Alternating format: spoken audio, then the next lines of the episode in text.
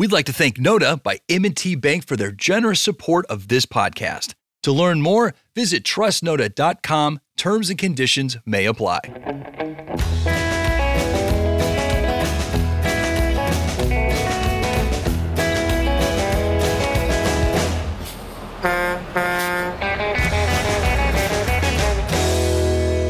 Hello, and welcome to another edition of On the Road with Legal Talk Network. This is Conrad Saam, and I'm the host for this episode, which is being recorded from the ABA Tech Show 2021. Joining me now, I have Jack Newton and Ed Walters. Welcome to the show, guys. Thanks for having us, Conrad. Thanks for having me. Yeah, it's really good. Um, and and a, an exceptionally well done ABA Tech Show.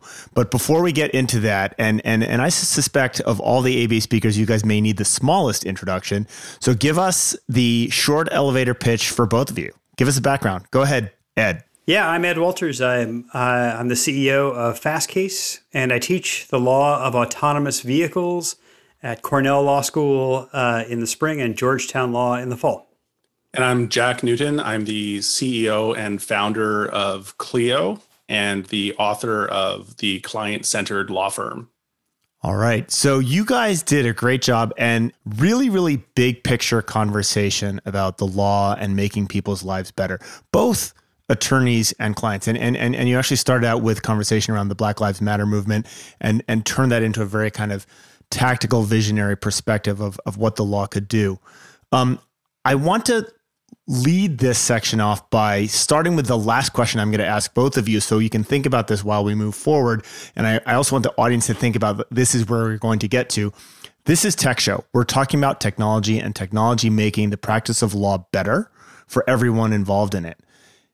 And yet, many lawyers are very intimidated about being the person to lead that change within the organization. So, the last question that we're going to come back around to is if you are the lawyer and you have a question about your ability to lead technology, and it may be a, a very real concern that you are you the right person to be doing this. I want you guys to give the recommendation to that person because I think that's the one question that really is the hardest thing for people to understand. But let's move uh, into some of the more tactical stuff. Um, you guys started talking about the net promoter score for the legal industry being at a 25 and uh, that's a really poor score. As you noted, it's similar to your wireless provider and airlines. Um, so just think about the general public liking lawyers as much as you know those two industries. So what I would like to know is most lawyers that I talk to think they're amazing, and there seems to be this massive um, gap between the perspective of law and how lawyers um, see themselves, which is normal, right? Everyone thinks they're better looking and taller than they actually are. Um, what do you guys think lawyers should do to kind of get that slap in the face to like set the reality that, you know what, you're not as great as you think you are from a being amazing customer service perspective? Yeah, maybe I'll, I'll, take a run at that, Conrad. One, one of the questions I often ask an audience of lawyers when I'm giving this talk in person, and I missed not being able to do that today at Tech Show, was how many people have heard of NPS score, of Net Promoter Score, the audience? Um, and you'll you'll see out of an audience of maybe 500 people, five hands go up. And then I ask the question, who actually uses Net Promoter Score in the course of operating their law office? And then four or maybe five of those five hands that went up will go down. And, and right. it's, it's just not something that that lawyers use or are comfortable with, despite the fact that it provides you invaluable data on how you're actually doing with your clients. So I, I think it's you know it, it's a vul- vulnerable thing to ask your clients like, what do you think of the job I did for you? Are you likely to recommend me to your to a friend or colleague? And it's getting comfortable around asking that, which I think is just inherently something many lawyers are not comfortable doing. That will give you the valuable insights on how you could drive change in your law firm and how you could be more client centered in your law firm. The most valuable part of the NPS survey, by the way, is not the numeric score you'll get back from your customers, which is from a, a, zero to a 10 of how likely they are to recommend you. But it's the, the free text field you offer below that where you ask, why did you give me this score? And that is where, you know, I'll, I'll tell you at Clio, for example, we we read every single one of the NPS surveys we get back from our customers. And if there's a detractor, we have a closed loop process where we'll follow up and understand deeply why they're dissatisfied with Clio. And I think that same mentality applied to a law firm can drive t- tremendous change and give you the signal where you need to be driving that change. So, do you recommend having kind of, if you are the named lawyer, it's, you know, Mary Jones Law Firm, do you recommend Mary Jones kind of initiating that feedback loop? Or do you think someone third party should be doing that? How, what's the best way to try and get the, you know, the meat of that question filled out? Yeah, I think it's it's it's Mary Jones. She may have her support staff help administer the uh, the survey, but I think what comes across most authentic to customers is not a customer research firm reaching out to them saying, you know, we want to analyze how well this law firm is doing, but to receive an actual survey from from Mary saying, I, would love to hear feedback on how I did on this on on the delivery of legal services to you and what you'd like to see me improve. And and that is something that you know I, I, there, there's a great example actually. Pa- Patrick Palace uh, has has been deploying NPS for years at his law firm and, and got his NPS from a, a not great place to a world class, like world class with the, the likes of Apple and Amazon with 70 plus NPS. Wow. Just by listening to customers and and iterating on the way they price and package and deliver their services, the way they keep clients up to date, up to speed. So it's a very actionable thing and a very a very tight feedback loop. You'll hear really quickly what you're doing right and what you're doing wrong. Ed, you were going to add something there. I'll add just a thing and a half. So, one thing I'll add is that this uh, statistic is going to blow your mind. 50% of lawyers are below average. That's that's a true fact. Good one. But Good no, one, here's Ed. the here's the problem, right? So, um, almost none of them know it. Right. right. And so, how can you ever get better if you are below average and you don't know that you are? If you are in the 25th percentile, but you think you're in the 75th percentile. And so I, I think that the net promoter score is very important. We use it at Fastcase. We watch it very closely, just like a Clio. Like we read every single qualitative uh, thing that people say, in addition to following the quantitative information in net promoter scores. But I'll, I'll just say also, I think it would make a huge difference, speaking as a client, as someone who uses legal services, to have an exit interview to have somebody say, look, you've got your final bill. We're done with all the legal work. How do we do? How can we do better? And I, as a client, would be more likely to recommend that firm just because they asked, just because I know they care about it, just because I know they'll take that feedback and do something with it. So, in addition to that virtuous cycle, in addition to learning about where you are, learning that you need to make some changes, you also have the ability to really impact your clients to make them actually more likely to refer you business just by asking. Right. Let me ask another question on this. You mentioned iterative improvement, Jack. And I think one of the things that you guys touched on is if you make a 1% improvement for 365 days in a year, it has a massive, massive impact. And you can look for these little things to, to make these iterative improvements. One of the things you talked about was changing the billing structure and getting less opaque with billing and and that that came on early but the other part was later on in the in the in the session you actually showed the disparity between what lawyers worry about in terms of getting new business and what clients worry about and the and the money was the really really big deal to prospective clients can you give some examples of clients really i mean beyond just like moving to a fixed pricing model but clients really leaning into this clarity around billing well, I can give an example from my own experience. So, as a client, we had a litigation matter um, a couple of years ago, and there were a couple of firms who we turned to for these things. And I asked them all at the start, What's our likelihood of winning this? And how much is it going to cost? And some of the firms said it's going to cost $635 times however many hours it takes us to finish the work. and some of the right. firms said, did, "Did you then ask them how many hours it's going right. to take to finish the work?" Yeah, that I can I can do that that kind of algebra, but we need to solve for x. Um, right. And, but there was uh, there was another firm that said, "Look, um, we don't we're not going to do fixed price, obviously, for a major piece of litigation." Uh, but we'll just tell you, we've done a bunch of these, right? We have way more information about these than you do. This is the first and only of these you'll handle. We handle, you know, dozens of them a year. And we'll just tell you in our experience, uh, the average is about X. Here's what the distribution curve looks like.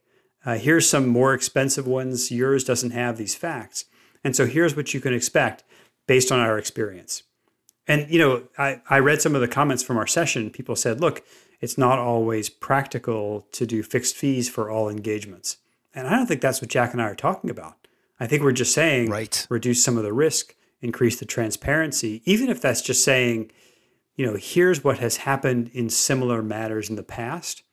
Um, and by the way, you know, if you if you track your matters in Clio, or if you just read the legal trends report, you can pull that kind of data out. If you use a service like Docket Alarm from Fastcase, you can have some of that quantitative information that you can share with clients as just a way of taking some of the risk out of it for them.